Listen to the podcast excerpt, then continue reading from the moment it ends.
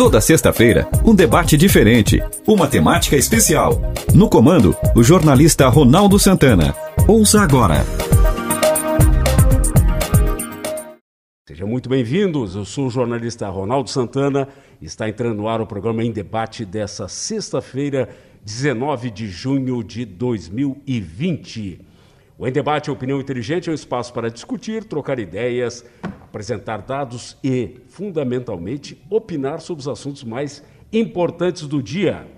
Um oferecimento de Laboratório Santa Catarina, auxiliando na sua qualidade de vida com exames de prevenção e diagnóstico. Laboratório Santa Catarina, em Tubarão. E Ferrovia Tereza Cristina, segurança é a nossa prioridade. Trabalhos técnicos do Em Debate são de Luan Delfino e Reginaldo Osnildo, porque hoje nós temos uma condição especial. Hoje o programa é muito especial. Por que eu disse que o programa hoje é muito especial? Em primeiro lugar, porque nós estamos fora do estúdio.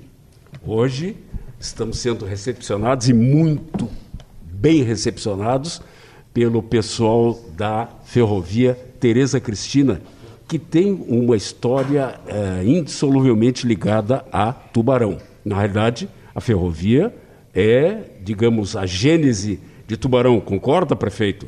Vê se está ligado o seu microfone, por favor. Agora sim. Ok. Obrigado. Okay. Bom dia, a minha alegria de estar aqui. Pedir desculpas porque cheguei cinco minutos atrasado em é, função é. da recepção que fizemos ao secretário de Estado da Saúde. Sim. Ele esteve na prefeitura agora de manhã. Depois o acompanhamos numa visita técnica ao Hospital Nossa Senhora da Conceição. E nesse momento ele continua conhecendo as estruturas de saúde do município de Tubarão. Por isso atrasei um pouco, mas a minha alegria de estar aqui, convocado que fui por você ontem. Uhum. E para não para dizer que não é promessa de político, eu te prometi ontem é, trazer o, o livro que, do professor Sardá, que eu não sei se o Benoni já, já conhece o livro. Ah, tá. O... Acho que já, né? Já. Esse livro, professor Sardá, é, a nosso pedido, lançou no, em dois mil e dezessete, resgatando um pouco do, dos causos e das histórias do, do grande prefeito Paulinho Mai. É, então, Paulinho... já, já vou dizer o seguinte, sexta-feira que vem já está marcado o, o Em Debate especial no, Histórias de Paulinho Mai, com o Juarez Ponticelli, Laudelino Sardá, e ainda vou convidar, mas eu tenho certeza que vai participar, Deca Mai. Deca Mai, está fechado. Está fechado. Tá. Fechado vai, sugestão... ser, vai ser um programa interessante. Foi a sugestão do, do prefeito ontem, né, quando nós estávamos conversando. Eu digo, ah, fantástico, vamos, já vamos fechar. E, e, e o, nós fizemos um programa com três prefeitos. Juarez Ponticelli, o Otto, uh, Hermoto Foerschit e Olavo Falquete, que foi... delicioso. Porque o, o Benoni, que contar de histórias... Eu saí com muita dor de barriga, de tanto rir, porque foi, foi uma diversão. E aí o Olavo me visitou na semana passada e perguntou o seguinte, eu falei muita bobagem no programa, eu disse, você foi a diversão do programa, nós temos que fazer outros. O Olavo é uma figura é, extraordinária fantástico, também. Né? Fantástico. Foi muito legal. E do Paulinho vai ser interessante também, porque é. o Laudelino... Tem muitas histórias para contar do, do Paulinho, vai ter coisas bastante interessantes aí. Agora, eu estava vendo, até por, por conta, o Benoni trabalhou com hum. o Paulinho Mai, no governo dele. Oh, oh, só, só um pouquinho, política é fogo, né? Político já chega, já toma conta, já pegou o microfone e sai da frente. Não, mas né? Só para te dizer, um, te, é que o Paulinho foi um prefeito muito realizador. Eu estava, hum. o Marcelo fez uma pesquisa... Nome da pra... próxima ponte, né? Nome da, que não tem nenhuma obra com o nome dele na cidade ainda. É, é uma injustiça. É, e já é. tem dez anos que ele partiu. O Paulinho inaugurou em oitenta e um, Marcelo estava passando os dados agora, o doutor Jorge Bornhausen veio em Tubarão para, numa tacada só, inaugurar a Ponta do Morrotes, o ginásio Paulo Jacob Mai e, e teve alguma inauguração no Henrique Fontes também. E em oitenta e dois ficou pronta a ponte de Unei Chaves Cabral. Então ele foi um grande... É, executor de pontes da cidade, por isso a ponte vai chamar Paulinho Mai. Muito bom. É, deixa eu apresentar agora, né, os anfri... um é anfitrião, e a gente não conseguiu ainda político, quando pega o microfone, sai da frente. Né? Estamos sendo muito bem recebidos aqui. Queria agradecer ao Benoni Schmitz, presidente da Ferrovia Tereza Cristina, a Vanessa Mendes, que faz a, a assessoria de imprensa aqui, que nos uh, forneceu toda a estrutura, deu um acompanhamento fantástico.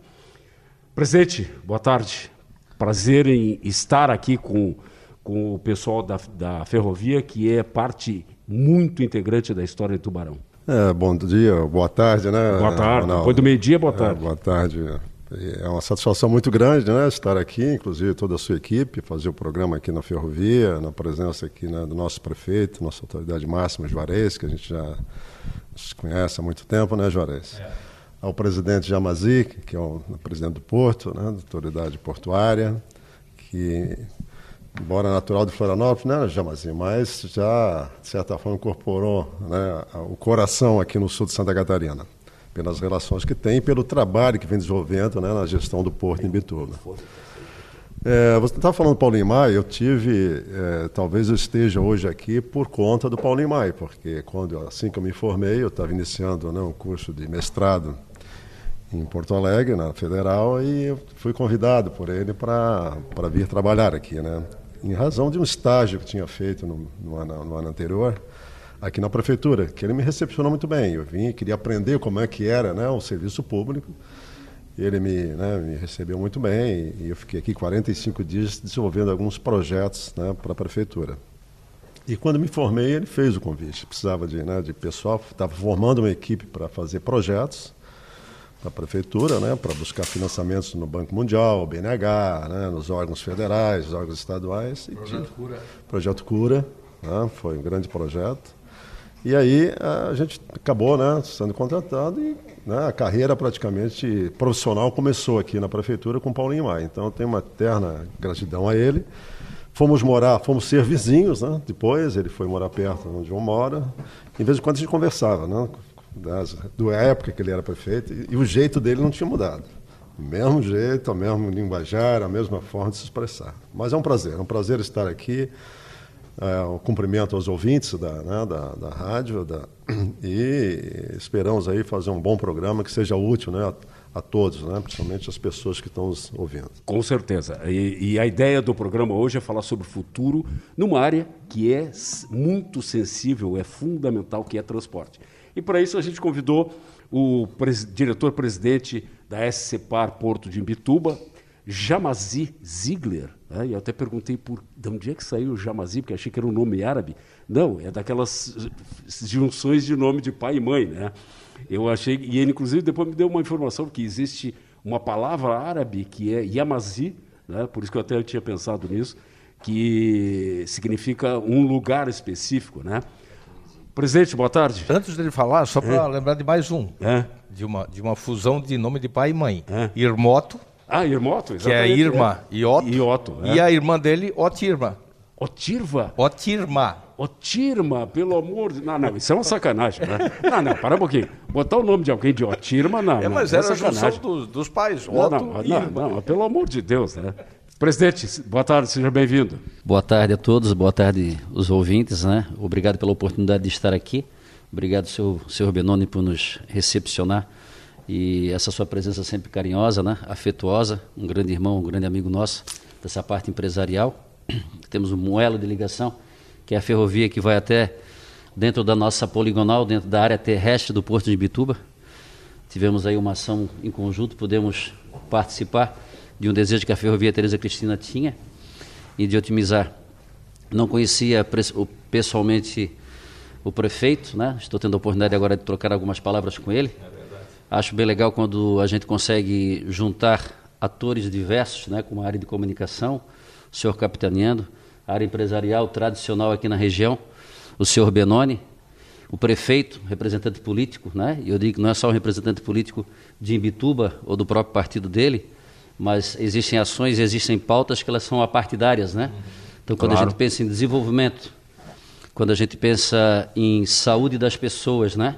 Como até o secretário municipal agora esteve visitando aqui alguns ambientes, estadual. Perdão, o secretário estadual esteve visitando junto com o senhor o hospital, a gente vê que a pauta de sofrimento das pessoas, a pauta de dor e a pauta de atenção, Não existe partido político, né? Existem atenções conjuntas. Fico contente, até não estava programado que, que o prefeito estaria aqui conosco, mas consegui um espaço dele e poder conversar conosco e podermos efetivamente trazer ideias boas e, quem sabe, diminuirmos as arestas, quando a gente tem atores multidisciplinares, inclusive de vários partidos, participando de conversas, empresarial, etcétera, porque a gente fala assim, não, nós temos um objetivo em comum. Aí o diálogo, a conversação, a parceria, a troca de ideias é bem importante. Muito eu, importante. Eu só queria aproveitar, porque eu não, claro. eu não, eu, o microfone vem pra gente, a gente não quer largar, né? É normal. Não é só o político, né? É. Todo mundo tem um pouco da alma política, né? Porque o polis é, é cidade, é, né? É cidade, exatamente. Então a gente tem isso. Mas eu, eu tenho... Eu, Eu tenho e devo, e com, e com prazer, eu gostaria de mandar um abraço para a cidade de Bituba, que tão bem tem me acolhido, né? A gente tem tido uma boa, um bom relacionamento com a cidade.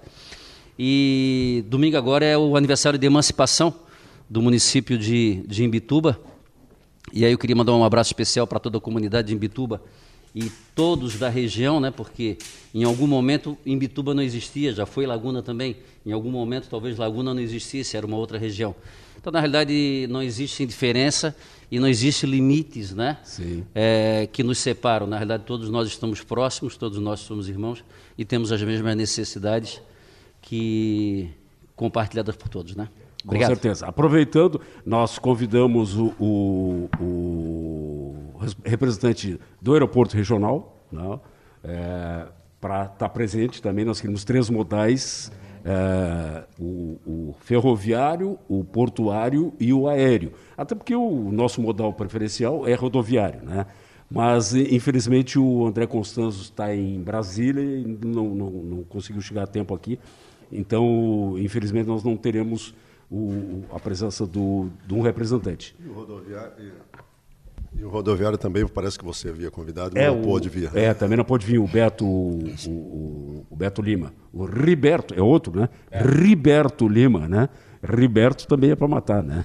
Esse, esses momentos até geram uma, uma oportunidade fantástica, né? Que se é. não puderam vir agora, significa que a gente pode ter um novo ah, encontro. Com certeza, com certeza. Com um cafezinho gostoso aqui que o senhor Benoni e a sua equipe proporcionou para a gente. Com certeza. E é, já estou louco para o próximo, próximo, próximo encontro.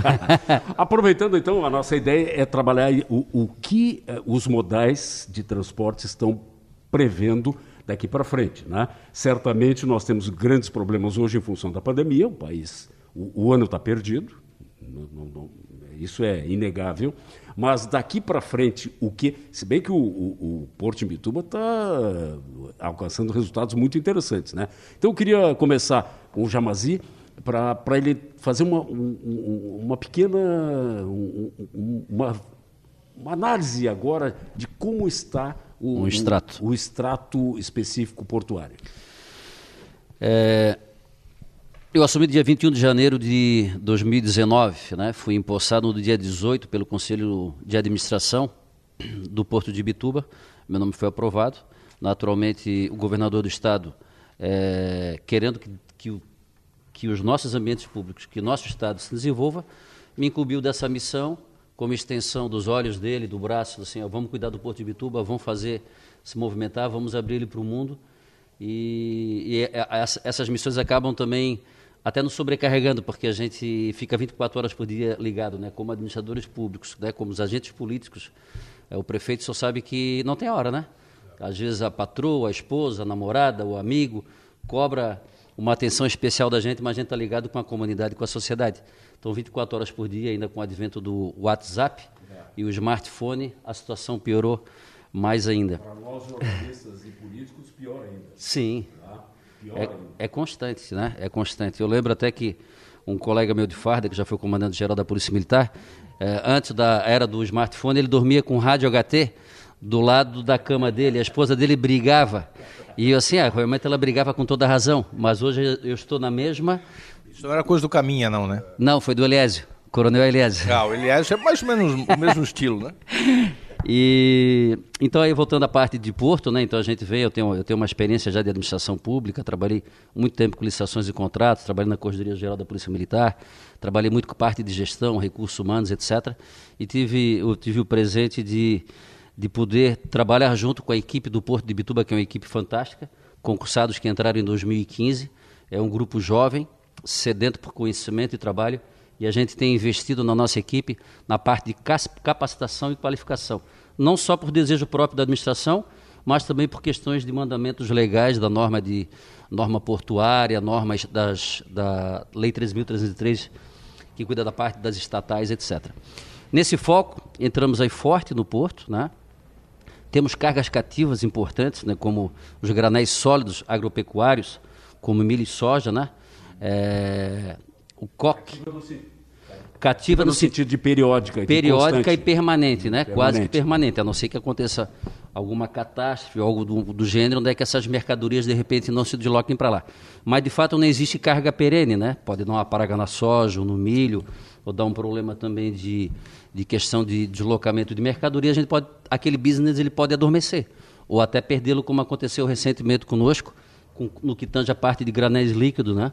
Nós tínhamos uma empresa Braskem, que era uma, uma grande empresa no Brasil, que fazia o transbordo ali de granéis líquidos, soda cáustica. Ela teve um problema no Nordeste, onde o campo dela de mineração teve um problema, uma cidade começou a rachar, teve fissuras nas casas, e ela, não vou dizer que abandonou, mas ela priorizou outros locais, né? Nosso porto segue, segue adiante, nossa equipe trabalhando forte, né? Temos, temos coisas acontecendo, novas cargas também aparecendo. É, temos que ter a inteligência e a expertise, inclusive, de termos pessoas é, de área de inteligência técnica nos ajudando, mas de alto escalão na parte estratégica, né? É, tínhamos um diretor operacional que vinha trabalhar conosco, infelizmente ele foi vitimado numa viagem por bandidos, numa viagem de São Paulo aqui para Santa Catarina, e ele vinha para dar um olhar técnico na parte de água e de cais, né? Mas a gente está novamente fortalecendo esse, esse, esse, esse espaço ali para trazer alguém nesse nível.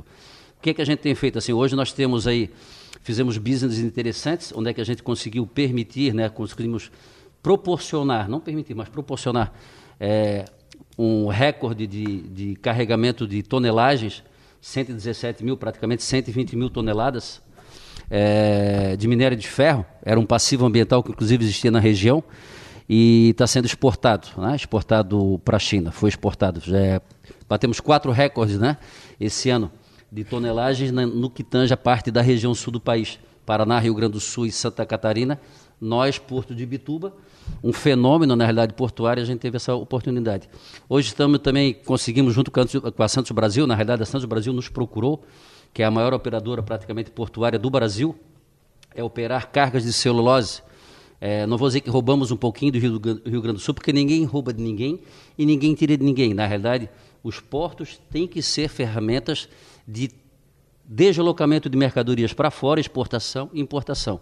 Então, se o senhor tem um porto, né, o prefeito tem um porto, e eu, pô, o Ziegler tirou um pouquinho da minha carga. Não, que bom, cara, estamos dando mais oportunidade, porque o empresário não está preocupado se vai sair por, pelo porto X ou pelo porto Y. Ele quer ter... É, melhor vantagens logísticas e econômicas para o trabalho dele. Então a gente tem que proporcionar isso. Então não tem briga entre Rio Grande do Sul e Imbituba, não tem briga entre e Imbituba. E a competitividade, a concorrência faz parte. É, é, sim, é saudável, necess... né? Necessária. Significa necessária. Que cada um dos, dos, dos estratos aí tem que se é. preparar melhor, de oferecer melhores condições ao, ao empresário, né? Até porque essas brigas já nos fizeram perder muito. Sem dúvida. É, o Benoni conhece É, o livro que a professora Sara Regina, sobrinha do poeta e grande lagunense Oswaldo Rodrigues Cabral, a professora Sara, na época em que Jorge Bornhausen era ministro da Educação, é, o Ministério da Educação patrocinou o, o lançamento de um pequeno livro que conta a história do malogro da Ferrovia Dom Pedro I. A Ferrovia Dom Pedro I foi a concessão imperial... foi anterior à Ferrovia Tereza Cristina. E, e na, na legislação imperial da época, que eu acho que hoje ainda é, é assim, não poderia haver é, uma concessão de duas ferrovias a uma distância menor que trinta quilômetros. O projeto da Ferrovia Dom Pedro I foi lançado em praça pública, na, no coro da Igreja de São José. Havia o piqueteamento já, e a, e a transposição do Morro dos, do, do Morro dos Cavalos seria por túnel. Esse mapa está na Unibave, no Museu da Unibave, em Orleans. E essa ferrovia ligaria Ganchos, atual Celso Ramos, a Porto Alegre. Seria uma ferrovia que teria transformado, e os dois estados do Sul, Santa Catarina e Rio Grande do Sul, seriam muito mais ricos ainda. Aliás, essa foi a argumentação de Visconde de Barbacena para convencer o, o imperador a, a fazer funcionar a Ferrovia Tereza Cristina e não a Dom Pedro I, porque vinte anos antes havia... Eh, o Sul tinha passado por duas independências, a, a, a, a Revolução Farroupilha e a República Catarinense. Tudo isso foi usado, mas também aqueles que se utilizavam do porto de Rio Grande eh, agiram no Rio Grande do Sul, especialmente na região de Campanha. Houve todo um movimento dizendo, olha, isso vai fortalecer demais os portos de Santa Catarina. Então, essa, essa guerra do passado já nos fez perder muito, né? E aí a gente tem outros exemplos. A própria duplicação que demorou, que, que faltou força política na época para acontecer aqui no Sul com a mesma velocidade que aconteceu no Norte e, e tantas outras ações, né? Aliás, em termos de ferrovia, então, uma desgraça. Nós não temos em Santa Catarina nenhum metro de ferrovia que tenha sido investimento do, do poder público.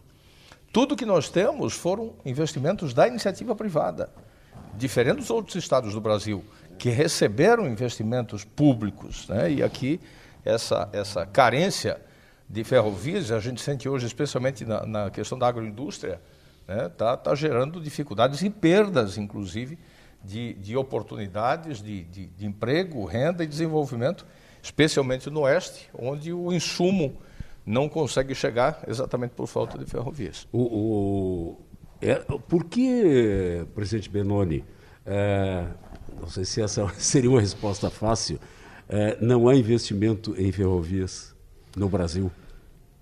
Não, as ferrovias, elas, como o Juarez falou, ela, elas iniciaram, né, praticamente a grande maioria com capital privado, né, na época dos ingleses, as grandes concessões foram feitas.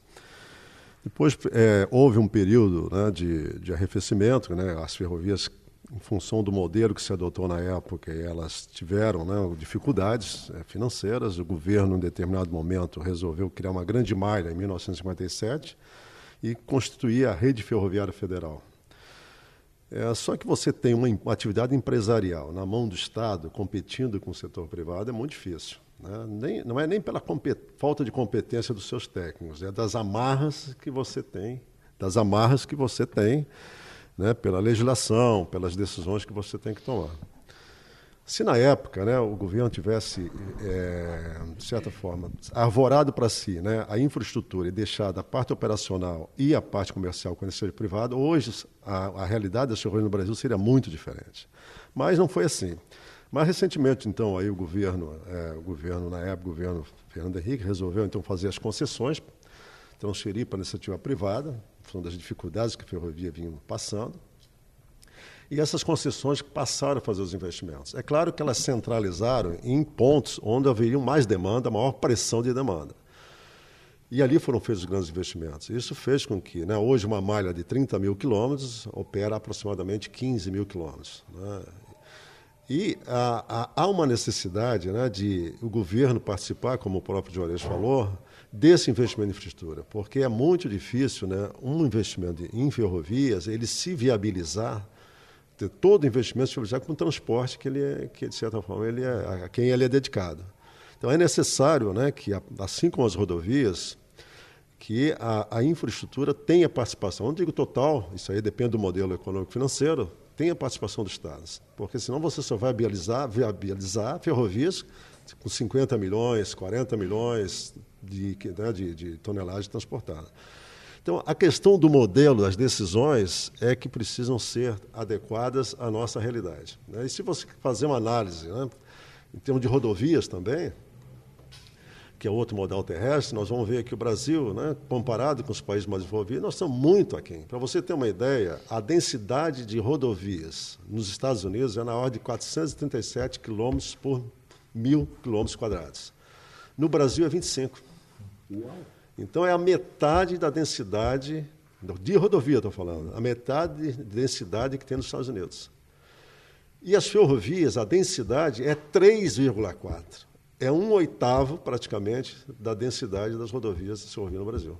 Então, são decisões, são planejamentos que tem que ter. Santa Catarina, por exemplo, né? Não, O Juarez falou, não temos praticamente uma malha adequada à nossa necessidade. Nós temos indústrias saindo do oeste, Santa Catarina e do Paraná. Uhum. Hoje o maior produtor de frangos do Brasil é o Paraná. trinta e quatro por cento da produção de frangos é paranaense. Embora a gente disputa com os paranaenses a exportação, né? Que nós, nós mais ou menos produzimos aí na ordem de quinze por cento, dezesseis por cento. E a gente disputa com o Paraná, né? Porque grande parte do que a Santa Catarina produz vai para a exportação. E a indústria de Santa Catarina trans, se transferiram para lá. Você vê, a Aurora está em... Tá, é, o Mato é. Grosso também foi para o Paraná e Mato Grosso. Por quê? Pela infraestrutura que tem, tanto para a exportação dos produtos acabados, como da matéria-prima, ração e milho, quer dizer, soja e milho. Muito bem. Precisamos fazer o nosso intervalo, já são meio-dia e trinta minutos. Na volta, eu vou querer... Vamos, vamos continuar falando sobre os modais aqui, eh, portuário e ferroviário, mas eu vou querer a, a opinião do prefeito Juarez Ponticelli sobre futuro. Como é que está vendo para Tubarão a questão desses modais e contando também o, o, o modal aéreo, né, que é o, o nosso aeroporto regional. A gente volta em seguida com o Em Debate.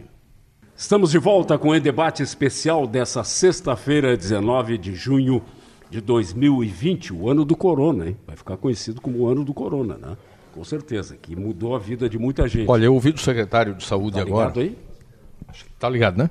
Eu ouvi do secretário agora, na reunião que nós fizemos com, com o conselho que está nos ajudando lá com o COEM, fizemos uma reunião antes na prefeitura, e o secretário eh, repetiu aquilo que eu já tinha ouvido na Voz do Brasil, uma entrevista do doutor Chapchap, que é o presidente, do, que é o diretor do... do Albert Einstein. Nós vamos ter que conviver muito tempo com isso. Pois é, infelizmente. Porque a vacina, na visão do secretário também, antes de um ano não vai chegar em escala suficiente para imunizar.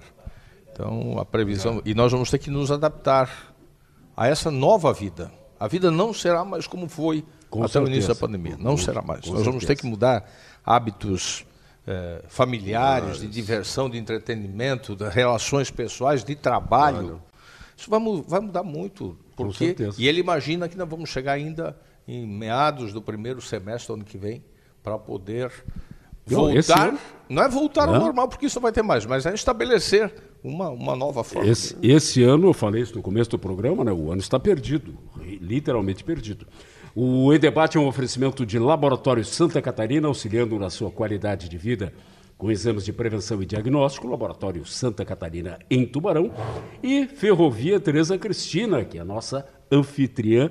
Hoje nós estamos fazendo aqui um programa especial direto do, da sede da Ferrovia Tereza Cristina em Tubarão, no auditório da, da empresa, muito bem é, assessorados aqui, Pelo, de, pelo presidente da Ferrovia, Benoni Schmitz, e pela Vanessa Mendes, que nos brindou com café, água, salgadinhos, etcétera.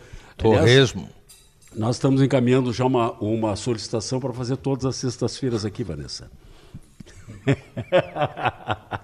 E contamos com a presença do diretor-presidente da S C P A R Porto de Bituba, Jamazi, Jamazi, Jamazi Ziegler, É, e o prefeito municipal é, Juarez Ponticelli. É, eu queria colocar o seguinte, é, deixa eu só ver aqui, porque nós já temos gente participando. O, o Jorge Ouvinte mandou um, aquele, um, uma série de imagens antigas do, da, da ferrovia, de, de funcionamento da ferrovia, da ferrovia, muito legais, em preto e branco ainda. Olha, muito, muito legal. O, o, o Jorge, então, mandou isso aqui. Haroldo de Oliveira Silva, também conhecido por Dura, diz o seguinte, bom programa, ótima pauta, abraço a todos. Juarez é cultura, Juarez é história. Obrigado, Dura. Ô, ô, ô, Dura, eu estava atualizando com a mãe Ricardina agora há pouco, estava lendo a tua coluna. Você sabe que aquela... aquela... figura mitológica, é. Ela existe na cabeça do Dura mesmo, né? A mãe Ricardina existe. Ele visualiza ela e ele conversa com ela mesmo. O Dura é espetacular com a mãe Ricardina. Mas agora o Milton Alves é. Inventou um pai João para concorrer é, com... Exatamente, é, exatamente. Aliás, hoje passei, passei lá na, passei no hospital, na visita, Coincidentemente, encontramos o, é, tá melhor, o Milton, tá melhor, que não conseguiu fazer o cateterismo de manhã, vai ser feito agora no início da tarde, é. mas se Deus quiser vai sair dessa. Está tá tranquilo. Está é, tá tranquilo. Ele passou tá uma mensagem, então para quem quer saber notícias de Milton Alves, que ontem sofreu um princípio de infarto, né? É, provavelmente pequeno, porque no eletrocardiograma não apareceu, num primeiro exame de enzimas não apareceu, só foi aparecer depois, o que significa que, felizmente, deve ter sido pequeno. Eu né? não sei se o Marcelo gravou, mas aconteceu uma coisa muito legal lá hoje. Por acaso, a gente foi na emergência, ele estava lá, o Marcelo identificou, e aí eu chamei o secretário e apresentei o secretário de saúde para ele, estava o doutor Chafik também, e ele deu um depoimento em defesa do Hospital Nossa Senhora da Conceição, emocionante. Ah, sim, sim. Naquele estado, ele fez um apelo pedindo ao secretário que coloque o Hospital Nossa Senhora da Conceição nas, nas melhores intenções do governo, é, por aquilo que representa, e deu um depoimento do serviço prestado sim. do hospital. Foi muito legal, sabe? Não, mas o nosso hospital é referência. É. O Zamparete diz o seguinte: boa tarde, senhores. Para os próximos anos, a previsão de investimentos no transporte ferroviário aqui no Sul e renovação deve ser da Conceição, porque saiu Conceição aqui, o, o corretor do, do, do nosso WhatsApp é complicado, deve ser da, da Conceição. É, deixa eu ver quem mandou aqui, é, o nosso Jorge Hamilton Koch. Eu escutei que o prefeito de Sara disse que em dez anos vai passar a arrecadação de I C M S Tubarão. O que o prefeito acha disso? Olha...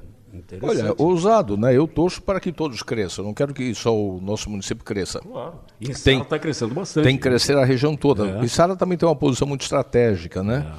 E, e a gente está preparando a cidade para isso também. É. Nós estamos resolvendo coisas, por exemplo, o parque industrial que a gente está implementando, aliás, a Tubarão Saneamento agora está tá fazendo implantação da rede de esgoto e água. Nós vamos entregar o parque industrial mais moderno de Santa Catarina hoje, o Benoni conhece, uhum. com água, com esgoto, com, com asfalto, com calçada e com iluminação, prontinho para a empresa chegar a instalar. São vinte e dois lotes e sabe quantas empresas já, já nos procuraram? Tem mais de quarenta já. Uh, Vai maravilha. ser uma disputa a tapa no edital. Uhum.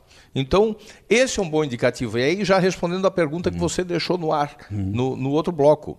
Eu acredito muito que Santa Catarina tem, tem uma coisa muito interessante. Como dizia Raimundo Colombo sempre, e isso é verdadeiro, Santa Catarina é sempre o último estado a entrar na crise e o primeiro a sair. Uhum. E, e nós vamos sair disso. Santa Catarina vai sair na frente, é, pela força do agro em especial, né? A nossa grande locomotiva é, é o agro, e o mundo vai precisar de cada vez, de cada vez mais alimentos, de proteínas especialmente, que nós produzimos e exportamos em grande quantidade. Mas o, o, que, nos, o que vai nos ajudar mesmo é esse modelo de desenvolvimento diferente que nós temos no Brasil inteiro. Cada região tem o seu vocacionamento, tem a sua especialidade, e isso nós devemos muito ao sistema C A F, porque fomos o único estado do Brasil que tivemos um modelo de ensino superior espalhado pelo estado. Nos outros, o ensino superior ficava concentrado na capital e no seu entorno. Aqui não. O Rio Grande do Sul construiu um modelo mais ou menos, mais ou parecido. Ou menos parecido. Agora, é. o melhor do Brasil, porque isso foram visionários, como Oswaldo de la Justina, que começaram isso há cinquenta e cinco anos atrás, sessenta anos atrás, quando ninguém tinha isso. Então, isto vai nos fazer sair na frente. E aqui na nossa cidade, eu não tenho dúvida de que todos os olhares estão voltados para cá, pela boa energia de serviços, especialmente em saúde, né, também em educação, pela referência da Unisul, é, de um comércio forte, é, mas serviços de saúde estão se transformando no carro-chefe. Esse setor vai ser brevemente o principal arrecadador de I S S do município, junto com a Unisul, que a partir de quatro de janeiro do ano que vem, vai se constituir, quando for transferida para a Ânima, a Unisul vai ser a maior arrecadadora do município, porque hoje ela tem isenção tributária, uhum. e como Ânima não vai ter mais, então nós já vamos ter uma agregação de tributos muito forte a partir do ano que vem, mas também por tudo isso, todas as empresas que estão nos procurando. Esse empreendimento do, do Heraldo, por exemplo, ah, é. é um empreendimento de setenta milhões de reais, que é um do... Tubarão é uma das dez cidades no Brasil só que vai ter um empreendimento daquele porte. É a primeira do sul do Brasil. E, e, e por que, que o Heraldo, o Heraldo não tem setenta milhões para rasgar? É porque ele avaliou, porque a, a Accor, que é, que é dona da, da rede Ibis, fez estudos aqui, né? Então, aquele complexo, naquele, naquele novo conceito de salas comerciais, de hotel, de, de prédio com apartamentos, um empreendimento que vai gerar cento e cinquenta empregos agora durante a construção e mais de cem empregos diretos depois na, na, na, na execução das atividades. A, a Intelbras está trazendo uma unidade para Tubarão que vai agregar várias outras no entorno, no, no, no, naquela área toda que, que o Jorge Freitas está é, licenciando ali na Fazenda Revoredo. Então, eu não tenho dúvida de que Tubarão, pela sua posição estratégica, epicentro, porto, aeroporto, cortada por uma B R cento e um, agora duplicada. Ferrovia. E com todas essas alterações que o Benoni acompanhou, que nós fizemos, melhorando a legislação do Santo de Casa Faz Milagre, e aperfeiçoamos agora, com, fomos buscar o que tinha de melhor em Palhoça, em Joinville, em Indaial, em Timbó, aliás, que tem, que tem é, uma boa política de, de incentivos e tal. Isso está atraindo muita gente. Essa demonstração, essa busca pelas áreas no, no Parque São João, demonstra que a cidade vai sair dessa encrenca, é, vai ajudar Santa Catarina a sair dessa encrenca. Aproveitar essa do, da Içara e Tubarão, né? Tem um, hum. um colaborador lá do Porto, um, uma pessoa até jovem, em torno de vinte e seis anos de idade, Murilo Medeiros, que é morador aqui de Sim, Pescaria conhe... Brava, conhecido. E, e também está dando aula agora na Unisul. Ele fala assim: presidente, conhece a história da Rainha Vermelha, aquela da Alice? É. Que a Rainha Vermelha corre e parece que nunca se alcança ela, né? E a busca pela evolução, busca pelo desenvolvimento. Até tem isso, né? Pô, Içara está desenvolvendo, vamos correr aqui atrás, pessoal, vamos para Tubarão, né? Etc. Então, acho que é, é a disputa saudável, mas todo mundo junto, né? Todo mundo correndo junto. O amigo até falou com referência a empregos, né? Porto de Bituba hoje, hoje ele proporciona mil e duzentos empregos diretos, né? Na comunidade fora, todos os outros indiretos, né? E, e... Presidente, fale no microfone, são fortes a sua voz. Joia. Hum. E aí o outro sentido importante, até que o amigo estava comentando, e semana passada uma conversa com alguns agentes de, do governo, em especial com o novo secretário de, da Casa Civil, o Amândio, que também é da parte empresarial e tem esse foco muito grande na parte empresarial. Ele, a gente estava conversando e, e surgiu no assunto, o Brasil representa a oitava, a oitava economia do mundo, né? E Santa Catarina é a sexta economia do país. Então, se a gente pensar que representatividade que nós temos, efetivamente, com todos esses municípios brilhantes que nós temos, com a sociedade, com a comunidade trabalhadora, com toda essa questão é, agro, agropecuária que nós temos, então a gente tem que, a gente tem que estar junto, né? Tem que estar junto nesse processo criativo, e as oportunidades fazem, as crises fazem com que a gente tenha uma oportunidade diferenciada. E talvez até em termos de Santa Catarina, em termos de Covid hoje no, no país, Santa Catarina largou a frente, né? O governador é, pegou forte nesse sentido, teve a coragem de, de fechar algumas, alguns elementos, né? fechar, fechar algumas questões, e doeu um pouco na parte empresarial, mas parece-me que a nossa economia, né? De acordo até com o próprio secretário Paulo Eli, nossa economia está pulsante, né? Talvez em termos de país a gente saia melhor nessa crise econômica do que os outros estados, né? Infelizmente, né? Porque é, é bom que ninguém tivesse deixa, prejuízo. Deixa eu terminar aqui. O Olavo Falquete manda uma mensagem para a gente. Estamos recebendo uma verdadeira aula referente aos diversos tipos de transportes. Parabéns pelo alto nível dos debatedores. Abraço forte a todos. E como o, o presidente Jamazi não vai poder ficar depois da uma hora, ele tem um compromisso já, eu gostaria de passar as duas perguntas para ele, depois a gente continua okay. falando aqui, ok? É, duas perguntas que o, o, o nosso gerente comercial da Rádio Tubarão, da Rádio Monte Carlo Tubarão, colocou do ponto de vista assim, da, qual é a, a possibilidade de que o Porto de Imbituba tenha o maior número de navios com transportadores de containers, né? Sim. E temos o, o outro ouvinte que perguntou, deixa eu achar aqui, é... deixa eu ver onde é que está esse nosso ouvinte que eu me perdi aqui. Não, mas não tem problema, você vai Bom, ter... É, é, ele falou, falou exatamente sobre não, e, o crescimento, né? E a, a vida hoje nossa é instantânea, né? É. Uma fala que a gente faz é. agora, daqui a cinco minutos modifica. Acabou é. de modificar, que eu recebi uma mensagem no WhatsApp, que a gente conseguiu deslocar um pouco a nossa agenda um pouco mais tarde. Ah, aí, vou, aí eu vou ter o prazer de ficar um pouquinho mais aqui e ah, compartilhar legal, o café, que bom, que compartilhar bom, o café com ótimo. Os senhores. Então, se eu quiser dar continuidade aí ah, a okay. fala, o, é, o, aí a gente Benoni continua queria... até, as, até as treze e trinta é. e ficamos aqui juntos. Que legal. O, o Benoni queria falar alguma coisa, quando eu, eu cortei, fique à vontade. O pessoal, o, o o Juarez já participou, sabe que aqui a gente, o programa fala coisa séria, mas de maneira mais... É, mais é, informal, sem, né? Tem que beliscar. É. Então fique à vontade para falar. Não, nesse empreendimento também que o Juarez está fazendo, a cidade... Né, da, que é, um, da... é um Ibis, como é o nome? É, Plaza... Plaza Ibis, é isso? Plaza Ibis. Plaza Ibis. Da cidade industrial, nós vamos ter também um centro de, né, do, do SEST Senat, que está sendo liderado pelo Roberto Lima, né? Uhum. Eu estou acompanhando, porque a gente faz parte lá da, da C N T, lá em Brasília, e a humanidade que vai vir para cá, né? Então, com toda assistência social, né, inclusive é, médica, né, que vai ter aqui. Então, é uma conquista muito grande e que vai ser muito bom para o setor de transporte. Deixa, deixa eu só avisar é, que... Isso, nós tínhamos perdido... Eu estou gravando a conversa, por isso que eu não interrompi vocês. Uhum. De garantir a reprise. Tá. Perdemos a conexão? Perdemos a conexão. Tá, então, ao vivo, o pessoal que estava assistindo pelo Facebook, né, visualizando o pessoal, nós perdemos a conexão, não sabe por quê. Aliás, nessa, nesses nossos dias de hoje, a conexão se perde rapidamente. É, mas só mas... sobre esse investimento que o Benoni fala, é, que o Beto é o grande... O Beto brigava por isso há muitos anos. O Beto era um inconformado porque eh, a maioria das grandes cidades, das cidades polo, já tinham unidade do SEST Senat e, e Tubarão não tinha. Ele, ele brigou muito por Só isso. Só para explicar, o SEST Senat é o serviço... É, é o S dos transportes. Dos transportes. É? Né? Assim, como temos, assim como temos o S da indústria, do comércio, eh, temos eh, dos transportes também, da agricultura. Né?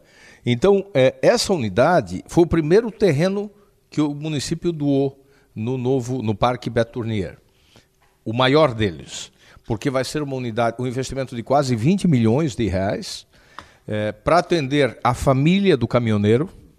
E, e, e qual é o interesse do município em trazer isso? Só consultórios odontológicos serão sete. Então, imagina a quantidade de pessoas que serão atendidas que já não vão mais necessitar dos serviços do município. Essa própria estrutura do SEST Senat vai fazer esse atendimento. Então, é um grande empreendimento para a cidade e vai ficar ali no, no, na estrutura do parque, exatamente no lado da creche que nós estamos uh, construindo, que é um grande empreendimento também que a cidade conquistou, e esse nós devemos muito à ação e articulação do querido Beto Lima. Isso, Juarez, só para complementar, né, o que você está falando, né, esse serviço, é, Ronaldo, não é, não é só para o rodoviário, é para todos os modais. Né? Hoje, exatamente, a C N T, né, ela está trazendo todos os modais, né, para dentro do, né, da estrutura dela, a representatividade. Né? A C N T é a Confederação, a Confederação Nacional de Transportes. Transportes. Isso, Confederação Nacional de Transportes, cujo presidente é o presidente Vander. E é, vai servir ao porto, né, os empregados do porto. É, nós, está havendo agora... O aeroporto. Um, o aeroporto, aeroviário, o rodoviário, o ferroviário. Né? E é, está havendo uma mudança na lei agora, um, um P L, né, chamado número setenta e nove, né, barra dois mil e vinte, que o senador Wellington Martins está, inclusive, é o relator, que vai possibilitar que todos os modais contribuam para o SEST Senat. Porque quando o SEST Senat foi criado, né, na década de noventa, início da década de noventa, por uma disputa, inclusive, dos recursos, só foi possível, né, ser, ser, esses recursos ser financi, financiar apenas pelo rodoviário, porque a indústria não queria perder o ferroviário, uhum, não queria perder o pessoal do marítimo, não queria perder o aeroviário, né, porque a, a, a, a, o SEST Senat é o último dos S que foi criado. Uhum. Mas agora com, essa, com esse projeto de lei que está no, no Senado, né, provavelmente todos os modais vão permitir a subvencionar o SEST Senat. Então vai ter o maior volume de recursos, né, e conseguir fazer estruturas, né, ao longo do Brasil aí, mais vezes, né, maior número. O, o Leandro Lopes diz o seguinte: nosso prefeito Juarez Ponticelli é visionário, os cidadãos tubaronenses estão bem representados. Abraço ao senhor Benoni, que tive a honra de trazer uma palestra sua no curso de Engenharia Civil da Unisul. Excelente pauta para o programa de hoje. O desenvolvimento de, da internacionalização de nossas empresas passa diretamente pelos modais de transportes. Essa é o, a palavra do Leandro Lopes. Interessante. Na realidade, é isso que nós precisamos, né? A, a possibil... Hoje o mundo é globalizado, nós não temos como fugir disso, né? Principalmente é, a área portuária precisa necessariamente dessa, dessas ligações internacionais. Quais são os projetos em relação a isso, presidente Jamazi, para o S C Par Porto de Mituba? Fazer só Aproveitar e fazer uma brevezinha. Sei, no microfone. Eu... Aproveitar aqui e fazer uma brevezinha, que eu tenho um briefzinho aqui para dar um, uma ideia para os senhores, né? E aí a gente entra nessa questão de inter... internacionalização do porto, que ele já é algo internacional. E eu até sempre comento que o porto não pertence a, a quem trabalha lá dentro do porto, nem à cidade, nem à região, nem ao estado, nem ao país. O porto, ele pertence ao mundo, né? Ou seja, ele é um elo de ligação, de mecanismo de movimentação de riquezas e de mercadorias que, inclusive, não são só mercadorias de luxo, né? Mercadorias necessárias para a sobrevivência da humanidade, né? Como a questão de é, granéis agrícolas, etcétera, né? Até remédios, etcétera, circulam por aí. O nosso porto, praticamente, só para fazer uma, uma pegada rapidinha aqui, antes que a gente deixe de falar, de dois mil e dezoito para dois mil e dezenove, ele teve um aumento de movimentação de carga na ordem de dez por cento. Né, fomos para cinco milhões e setecentas mil toneladas. Né? Dentro do universo de outros portos, ele torna-se micro, mas dentro do universo de aumento de dez por cento é fantástico. Tá? De dois mil e doze, interessante que antes era um, era um, era um porto privado e ele tinha um déficit negativo significativo. Né? E com a chegada do governo do Estado, à época inclusive o próprio Raimundo Colombo, que ajudou a trazer isso, com, também com o Luiz Henrique, e o governador hoje Moisés também, ele dá essa continuidade de valorizar o porto como uma administração é, pública, atuante e válida, é, ele teve um aumento em seis anos na ordem de cento e sessenta por cento de crescimento. Isso é padrão China, né? Isso é padrão grande, grandes empresas, isso é interessante. Então, ele tem sentido ainda estar em nossas mãos, né? E eu até digo que a privatização e a terceirização de ambientes públicos não é necessariamente tu vender a máquina pública, né?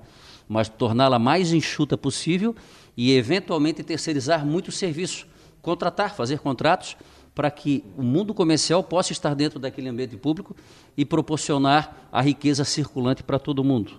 Então, só para ter uma ideia, provavelmente esse ano a gente deve ter uma previsão, nós temos uma previsão, mesmo com o impacto do Covid, um aumento de praticamente trezentas mil toneladas, vão ter mais um crescimentozinho na ordem de quatro por cento. Tá? Ah... Num ano onde a previsão de queda do P I B está na ordem de sete por cento, isso tem um valor inestimável. Né? Movimentamos ali, a gente chama de porto multipropósito, para as pessoas entenderem, o nosso porto chama-se um porto público, mas na, na, na linguagem técnica é porto multipropósito, ou seja, nós podemos movimentar qualquer tipo de mercadoria. Carga geral, granéis sólidos, que é milho, soja, areia, qualquer coisa nós podemos ali movimentar, e isso é importante. Né? É, batemos, comentei agora há pouco, a questão de recorde, né? As novas cargas, né? A gente mantém as cargas cativas, dando atenção ali aos operadores, aos empresários que investiram no porto, não podemos desconsiderá-los, né? Os arrendatários, mas tamo, o importante é a gente estar com os berços ocupados, né? Os cais ocupados. E mesmo assim a gente conseguiu, nós temos uma, no Brasil a segunda maior exportadora de celulose e talvez a segunda maior do mundo é Eldorado Celulose, que é C D A de Mato Grosso do Sul. Eles estão trazendo caminhões de lá com celulose, bobinas de celulose e fazendo exportação aqui pelo porto de Imbituba, um business da Santos Brasil, onde nós temos que proporcionar. Nós, nós não, não é o porto, não é a autoridade portuária que busca a carga, mas ela tem que ser um grande facilitador disso, um grande fomentador. É, e aí a Santos Brasil tem olhado nesse sentido. Ontem, inclusive, teve a, a, o término de uma movimentação de pás eólicas, indo para o Rio Grande do Sul, é, turbinas eólicas, pás eólicas. É muito interessante esse business. Aí eu aproveito da, aquelas grandes dos geradores eólicos. Geradores né? eólicos, é. né? E aí eu digo assim, ó, pessoal, dê uma olhadinha lá no nosso Instagram, Porto de Imbituba. Hoje nós temos aí centenas de seguidores, o pessoal está curtindo, está gostando. Nosso site Facebook.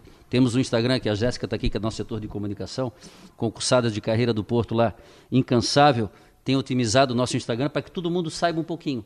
E hoje nós temos esse servidor da ANTAQ lá, esse cedido da ANTAQ, sabe, um cara fantástico, o Cleidson, que ele usa uma expressão que eu estou colando e já me, já me apossei do, do, da expressão dele, livro aberto.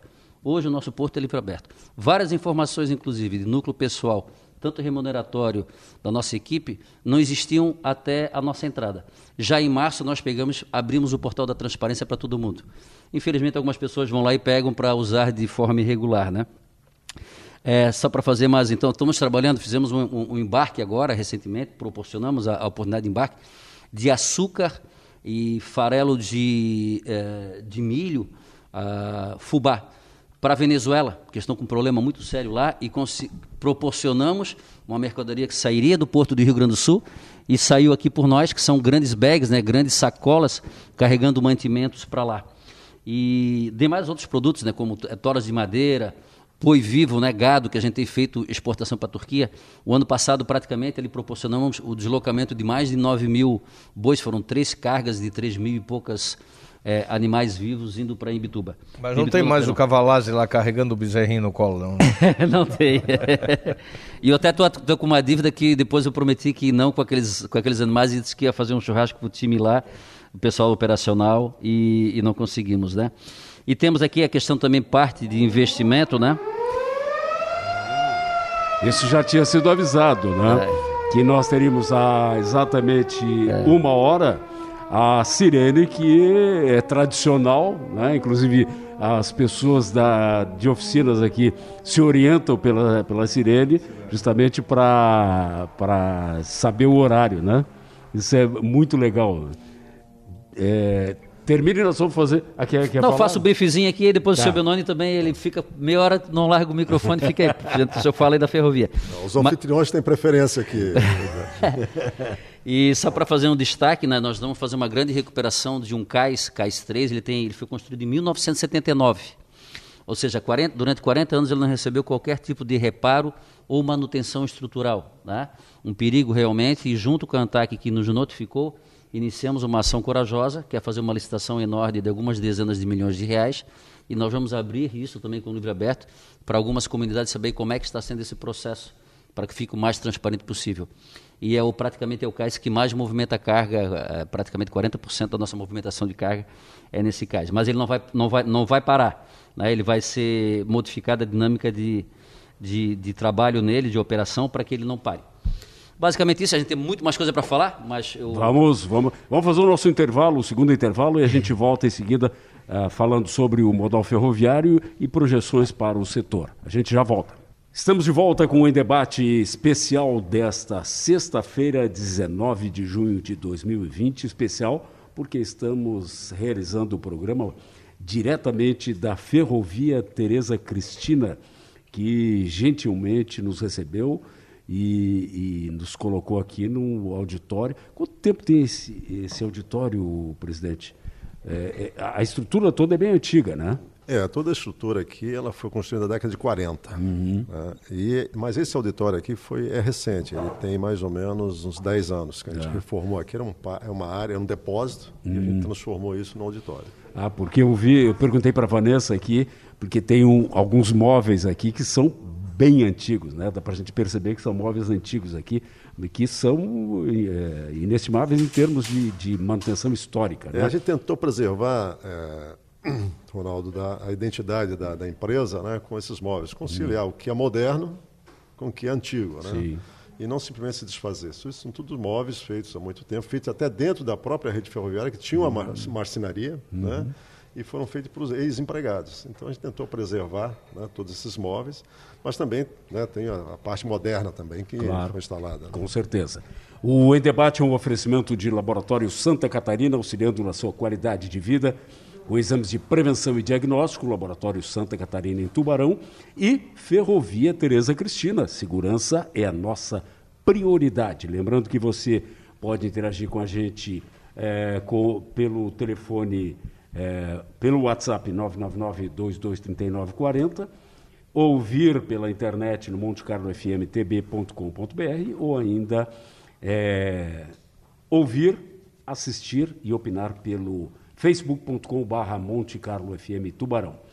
Estão conosco nesse Em Debate especial o prefeito de Tubarão, Juarez Ponticelli, que já está escalado para sexta-feira que vem fazer um programa especial sobre Paulinho Mai, ex-prefeito, junto com Laudelino Sardá, que é autor do livro Vida e Lições de um Prefeito Inovador e Malcriado, né?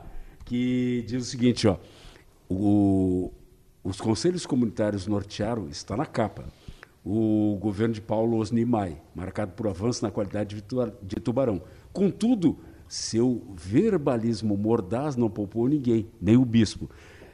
Essa história foi contada aqui, mas fora do ar, porque realmente não dá para a gente colocar no ar.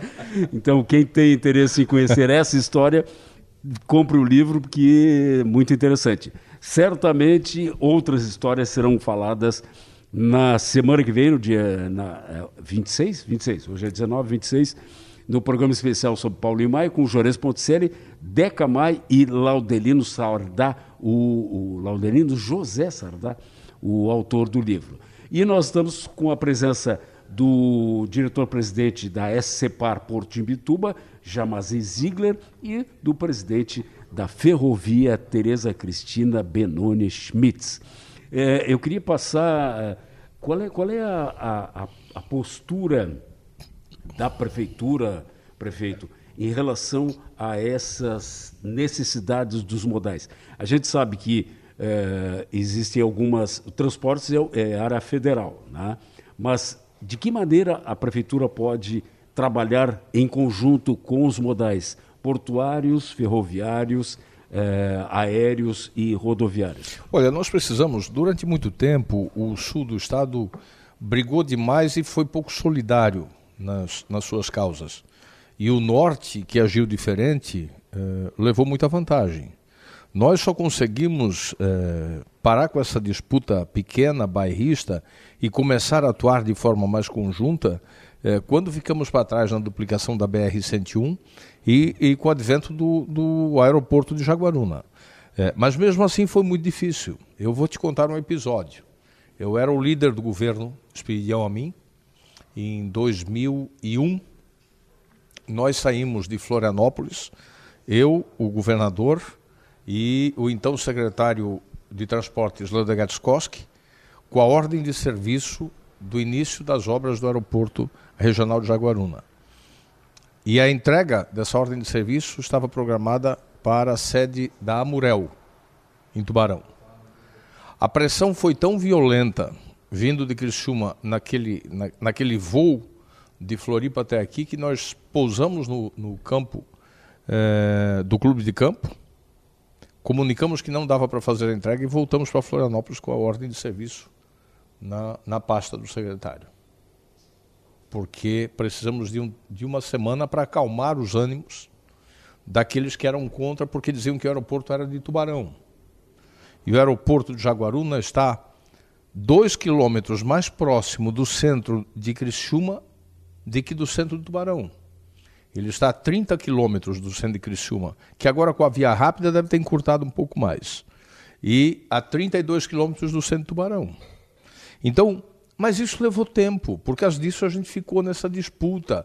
Até algumas pessoas da Laguna queriam reativar a ideia do, do aeroporto lá. Então, é, é, essas coisas, essa, essa briga bairrista é, de municípios disputando, de entes disputando, de entidades, isso atrasou o Sul. Então, o que que, o que que o município pode fazer? Muito pouco, porque nem competência para legislar sobre isso a gente tem. Aliás, o problema do Brasil é que a, a grande capacidade legislativa está nas mãos do Congresso Nacional. Eu fui deputado por dezesseis anos. A capacidade legislativa do, do próprio legislativo estadual é muito pequena. E o pouco que a gente tem é de, de iniciativa exclusiva do Poder Executivo. Então, nós temos um, um processo de concentração do poder e das decisões e do dinheiro também em Brasília, que é absolutamente equivocado. Brasília tem mania de querer mandar em tudo. E, e Brasília não nos conhece. Conhe- quem conhece Tubarão, quem conhece os problemas de, dos modais aqui da região, são aqueles que vivem aqui, que moram aqui, que atuam diretamente. Então, a nossa capacidade legislativa ou, ou até de execução é muito pequena, porque com a receita que a gente tem, a gente mal consegue atender às demandas de cada município. Agora, a atuação conjunta, solidária, a força política, essa, essa, essa reunião permanente, uma pauta regional, isso já nos trouxe resultados. E vamos voltar. O aeroporto, ele foi iniciado, não foi dois mil e um, foi dois mil. Foi dois mil e em dois mil e quinze ele estava operando. Pra, tendo o Brasil como referência, um equipamento dessa grandeza, até que a gente conseguiu em, em, tempo, em tempo recorde, eu diria. Quanto tempo levou? Porque quinze anos pra, do início sim. até a operação. Bom, é muito tempo, sim, sim. mas a média nacional é muito maior. Sim.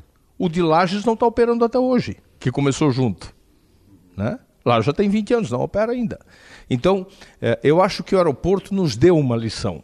começou torto, difícil, foi uma luta, foi muito pau até, até é, alguns aceitarem, mas ele está ali hoje, ó, funcionando. Aqueles que, que agoravam, que diziam que não ia dar certo, morderam a língua. Morderam a língua, porque ele está dando certo. Claro que agora, com a, com a pandemia, tá, isso afetou todo mundo, mas eu acho que é isso que a gente pode e deve fazer, Benoni. O Benoni, há muito tempo eu tenho relação com ele, de, de, de, de, e o Benoni é um articulador disso, dessa junção de forças, de, de solidariedade, de reunir partidos, pessoas, entidades, associações, políticos, para botar sempre essa energia conjunta na solução dessas causas. Deixa, deixa eu aproveitar, então, já pedi, nós já são uma e quinze, é, para os nossos dois presidentes aqui fazerem uma projeção do que eles estão pensando para uh, o, o, os próximos anos, os, os projetos que estão aí é, já sendo colocados em funcionamento ou que estão sendo pensados. Vamos começar com o nosso anfitrião aqui, Benoni Schmitz. Não, só complementando primeiro aqui a, a, a, a, o que o Juarez falou sobre o aeroporto, a decisão, inclusive, do aeroporto, ela foi totalmente técnica. Foi Sim. o Ministério da Aeronáutica que decidiu, né, qual era o ponto que, em função de vento, em função de, do próprio farol, né, em função das condições geográficas aqui, que decidiu isso, né, que decidiu qual é o melhor local. Né, nem para frente nem para trás, foi decisão técnica. Uhum. Né? E aí havia esse bairrismo, porque tinha que, ah, porque estava mais perto do Tubarão, e na verdade não está, está praticamente quase no centro, no meio, né, entre as duas cidades polos aqui. Mas é, em relação a, a, a investimentos, é, Ronaldo, assim, com relação a ferrovias, o Brasil está investindo, talvez, na iniciativa privada e do próprio governo federal. Né? O Brasil está, recentemente concessionou a ferrovia Norte-Sul, que vai no estado de, de Goiás, né, de Tocantins até a região de São Paulo, até, praticamente de Palmas até Estrela do Sul. E é, que a, a, a concessionária deve concluir a obra, são, será um investimento da ordem de sete bilhões de reais. O governo federal, através da Valec, que é uma empresa do governo federal, está investindo, está construindo a FIOL, que é uma ferrovia na Bahia. Um pouquinho mais... Isso. É uma ferrovia na Bahia, que vai praticamente de Ilhéus para o interior e quer interligar até a Norte-Sul, são mil e seiscentos quilômetros. E tem a ferrovia, né, a, a, a FICO, que é a Ferrovia de Integração Centro-Oeste, que deverá ser construída pela Vale do Rio Doce, interligando o norte do, do, do, do Mato Grosso, a região um pouco mais ao norte, até a Norte-Sul. Então a Norte-Sul é uma espinha dorsal que iniciou com o governo Sarney, o Juarez estava falando em quinze anos, essa obra começou o governo Sarney, tem mais de trinta anos, né, para ser construída. Né? Mas queria falar uma obra aqui que é muito, foi muito importante para a Tereza Cristina, que foi a pera ferroviária dentro do porto. Foram quatorze anos, Juarez, quatorze anos de tentativa de construir trezentos metros de linha dentro do porto, cujos recursos eram todos da ferrovia. Era só dar autorização para fazer, para permitir que os trens manobrassem lá dentro, né, e não saísse, digamos, de ré, né, uhum. porque não pode. Então foram quatorze, graças aqui, né, à compreensão do presidente Jamazi, que quando a gente apresentou, novamente fomos lá apresentar o projeto, ele de pronto foi entusiasta, né, e graças, né, à ação dele, né, junto ao Ministério do Transporte, né, à Secretaria Especial de Portos, a ANTAQ, Agência Nacional de Transporte Aquaviário, a gente conseguiu viabilizar, que está em vias de ser inaugurado, entregar a obra para o porto. Todo investimento foi da ferrovia e está sendo entregue, né, para o porto, né, para a autoridade portuária e para a União, porque, na verdade, né, é a União que é a dona de todo aquele patrimônio, como é aqui na ferrovia também. Né? E, apesar de todo esforço, toda, né, insistência, nós levamos quatorze anos para fazer essa obra. Então, eu gostaria daqui de registrar o nosso agradecimento ao presidente Jamazi, e elegemos ele como nosso embaixador, né, para futuros projetos ferroviários em Santa Catarina, né, porque ele é um entusiasta de ferrovias. E pedir aqui ao Juarez, né, que sensibiliza, né, que a gente desenhe uma, uma malha ferroviária para Santa Catarina, que é preciso. Fundamental, tá? né? Fundamental. Fundamental. Pra... Quando eu estava vendo até o presidente Jamazi falar sobre isso, né, as conquistas do porto, estava imaginando. Já pensou, presidente, a gente tem uma ferrovia ligando o Planalto aqui com Imbituba? Passando aqui por, né, aqui na região próxima a Tubarão, que já tem até um estudo feito, né, no próprio governo federal, quanta carga a gente poderia trazer, que hoje vem, né, talvez congestionando, né, e sacrificando nossos, né, motoristas, nossos caminhoneiros, poderia trazer por trem até o Porto de Ibitu, quanto de escala isso não poderia mudar? Claro. Né? Poderia ser beneficiado. Quanto poderia movimentar o Porto de Bituba com a ligação ferroviária, porque são dois modais de grande escala, né? Ferrovia e trem são modais de grande escala, de grande quantidade. Então, aqui eu quero deixar um apelo para você, Juarez, né? Porque isso está em andamento, né? Isso está sendo concebido, tem estudos, já foi apresentado tanto no Porto, a gente tem conhecimento lá em Brasília, para que você coloque isso na sua agenda, junto às suas relações políticas, para a gente trazer isso para aqui, para o sul de Santa Catarina. Uh, o Elton já respondeu a pergunta do Elton Aguiar Ramos, que diz o seguinte: excelente programa, cumprimentos ao prefeito Juarez, ao engenheiro Benoni e ao diretor da S C P A R, ja, é, Jamazi. Ele já ele tinha perguntado, há previsões para novos investimentos ou empreendimentos do transporte ferroviário em Santa Catarina, ele já respondeu. E o nosso Edson Luiz Fogaça diz o seguinte: parabéns a todos que participaram, que participam hoje do programa Em Debate. E Fernando de Carvalho mandou um link aqui, que é o Mundo quatro ponto zero, que eu não consegui abrir ainda para ver. É, deixa eu ver se tem mais alguém aqui. Tinha o Parreira nos ouvindo também. Ah, Parreira sempre, né? Grande Parreira. É, presidente, sim, qual é a, qual é a projeção que o senhor faz para os próximos é. anos? Esse tema que o, que o senhor Benoni falou, né? Eu acho que a ferrovia em geral é uma paixão mundial, né? A gente tem essa cena romântica de ferrovia. É, fiquei super feliz quando tive a oportunidade de conhecer o senhor Benoni. Inclusive, à época também tive o prazer de conhecer o presidente da C I T, o senhor Edson, né? Grande parceiro também. E a gente fica agoniado. Graças a Deus a gente conseguiu materializar esse, esse, esse ambiente com toda a plataforma segura no que tange a parte de compliance, segurança jurídica, etcétera. O secretário nacional de portos, Diogo Piloni, foi parceiro. A diretoria da ANTAQ foi parceira também. Tivemos no DENIT, né, do, do, é, senhor Benoni, para que a gente conseguisse viabilizar isso. Fico a agradecer ao senhor por ter trazido esse, esse, essa mensagem aqui de positivismo da nossa gestão. É, a gente tem conversado sobre essa questão de ferrovia e, e gostaria de colocar à disposição tanto do prefeito, né? E aí a gente volta novamente para aquela, para aquela questão apartidária, né? Porque é um interesse do país. E até digo para o senhor o seguinte: questão estratégica de soberania nacional, que nós tenhamos todos os nossos portos habilitados para movimentação de carga. Por quê? Vamos dar só um exemplo aqui. Dá um problema ali no Rio Itajaí-Açu. Os dois portos não conseguirem operar. Vou só dar um exemplo, uma enchente, então acontece alguma coisa. Ah, dá um problema lá em Paranaguá, ou dá um, porto, dá um problema no porto da Codesp de Santos. Para onde é que vai toda a nossa riqueza do país? Como vai ficar a situação dos empresários? São portos de rio. Praticamente nosso porto ele tem uma possibilidade muito remota de ter problema. E nós termos essa ligação ferroviária, como o senhor Benoni falou, que até o Planalto Serrano, porque na realidade a comunidade não conhece, mas ele passa uma linha, né, da Rumo, que é uma empresa ferroviária também. Se a gente tiver essa possibilidade dessa conexão, que provável até a gente não consiga ver essa materialização, na minha vida não, mas os filhos de vocês que estão nos ouvindo, dos políticos que, que participam dessa gestão em termos de país, a gente teria mais uma ligação estratégica, porque conectada à malha ferroviária, e peço para o senhor Benoni explicar o que, que é isso, a importância disso, qualquer mercadoria de qualquer parte do país poderia sair pelo Porto de Bituba, e a riqueza é da região, é do estado, do país e do mundo.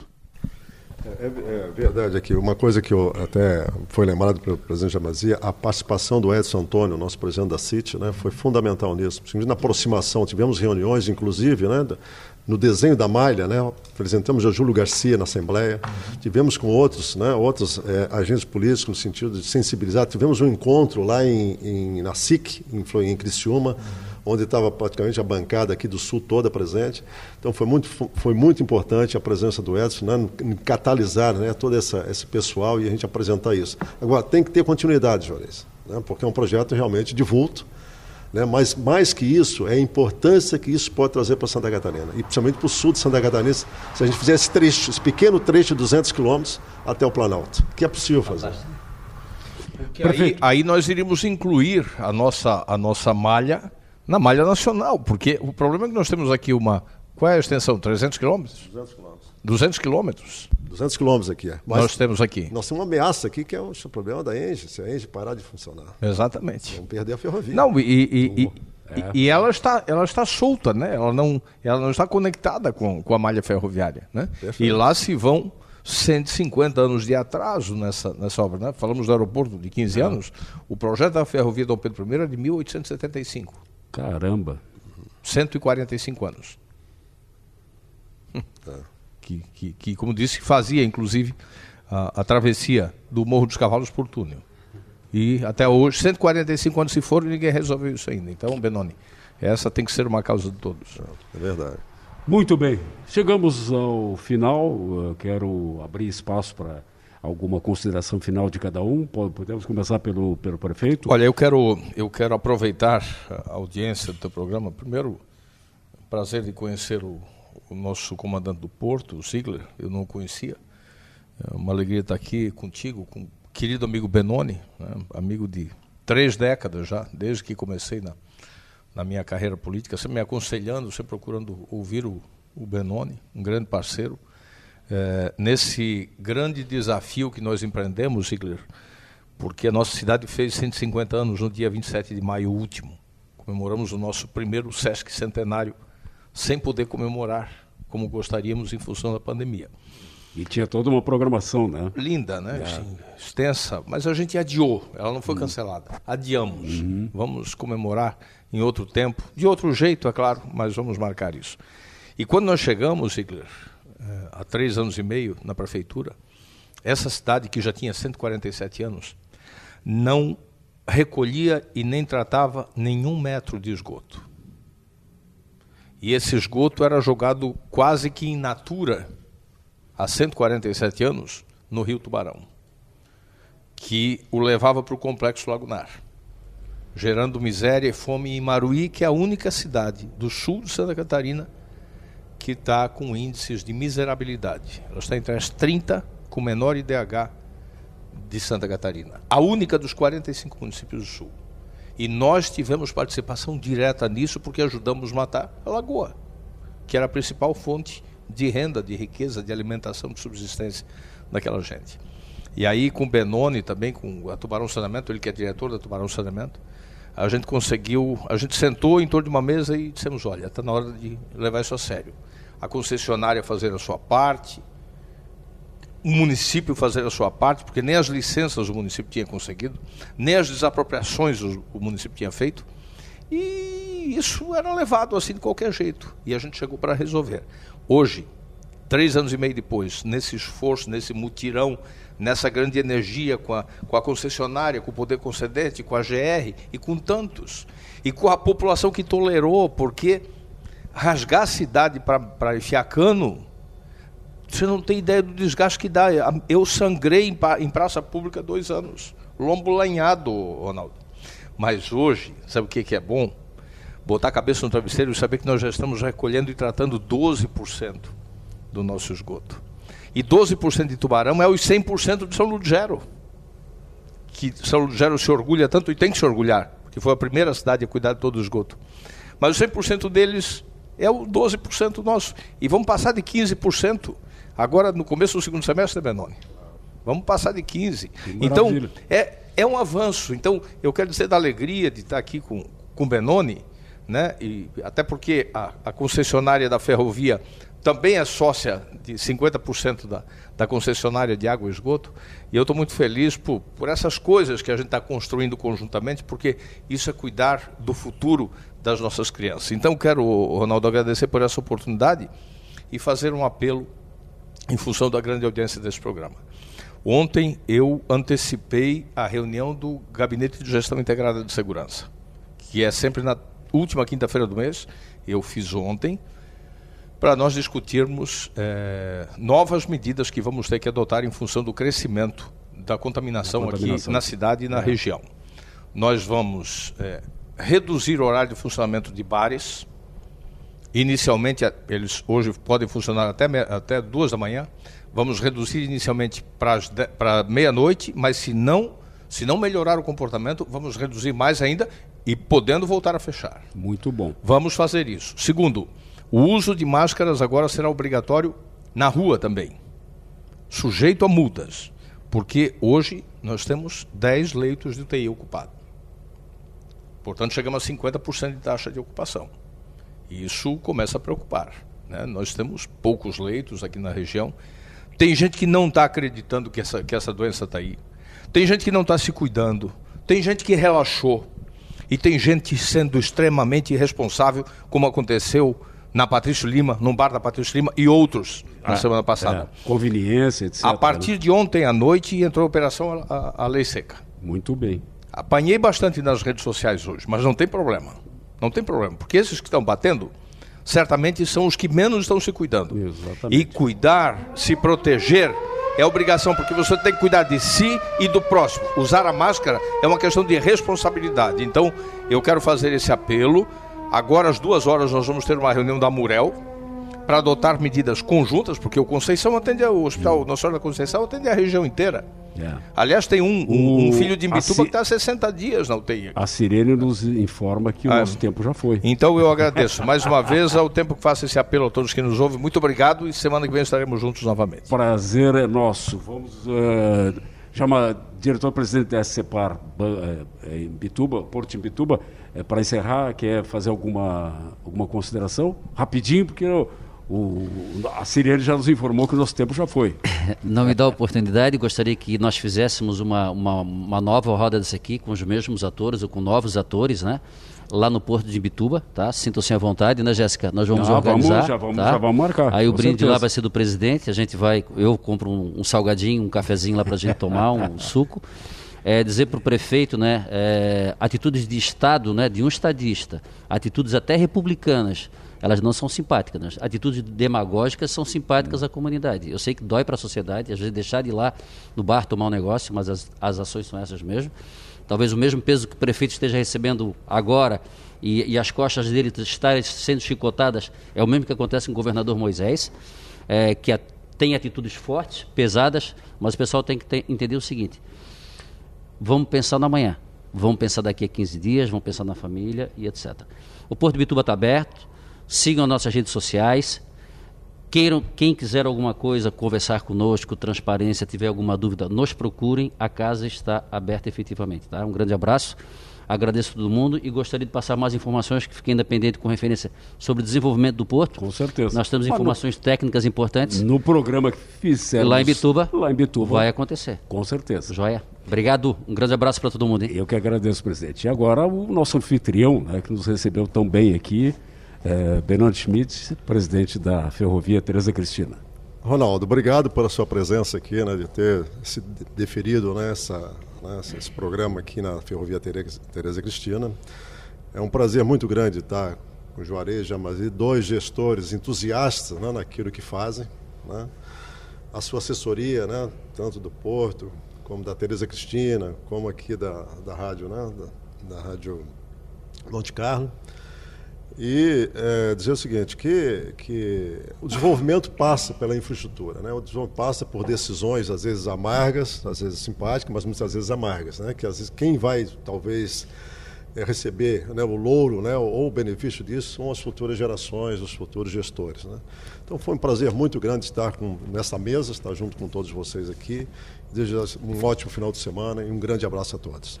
Muito obrigado. Quero agradecer a gentileza da Ferrovia Tereza Cristina e a gentileza dos participantes aqui. Já vamos, obviamente, marcar, né, para a gente repetir e, e provavelmente tendo o modal aeroviário junto, porque é importante também, e que por uma circunstância de agenda do pessoal do, do aeroporto não foi possível, então vamos marcar. E, e que carece ali de uma ação conjunta, porque o, o, o grande, a grande oportunidade desse aeroporto é cargas. Claro. Né? E exatamente. Que nós precisamos também, claro. essa, essa tem que ser ação. Com certeza. É. é, e o rodoviário, de repente, a gente coloca também, né? É, o Beto Lima também estava com problema de agenda. Muito bem, o Em Debate é um oferecimento de Laboratório Santa Catarina, auxiliando na sua qualidade de vida com exames de prevenção e diagnóstico, Laboratório Santa Catarina em Tubarão. E Ferrovia Tereza Cristina, segurança é nossa prioridade, fica por aqui. Voltamos na segunda-feira, mas aí com a repetição desse mesmo programa, uma vez que nós tivemos alguns problemas de conexão, então uh, vamos repetir o programa para aqueles que perderam uma boa parte em função do, do, da nossa perda de conexão. Muito obrigado pela, a todos que participaram aqui, Reginaldo Osnildo, Vanessa Mendes, eh, Giovana... Eh, é, Giovana, Jéssica, com G. com G, Marcelo Becker e Rudimar Estevam, que estiveram aqui também conosco. E muito obrigado a você, ouvinte. Segunda-feira a gente está de volta com a reprise do Em Debate. Abraço. Você ouviu o podcast Em Debate. Temáticas especiais. Apresentação de Ronaldo Santana. Na técnica, Luan Delfino. Produção de Reginaldo Osnildo.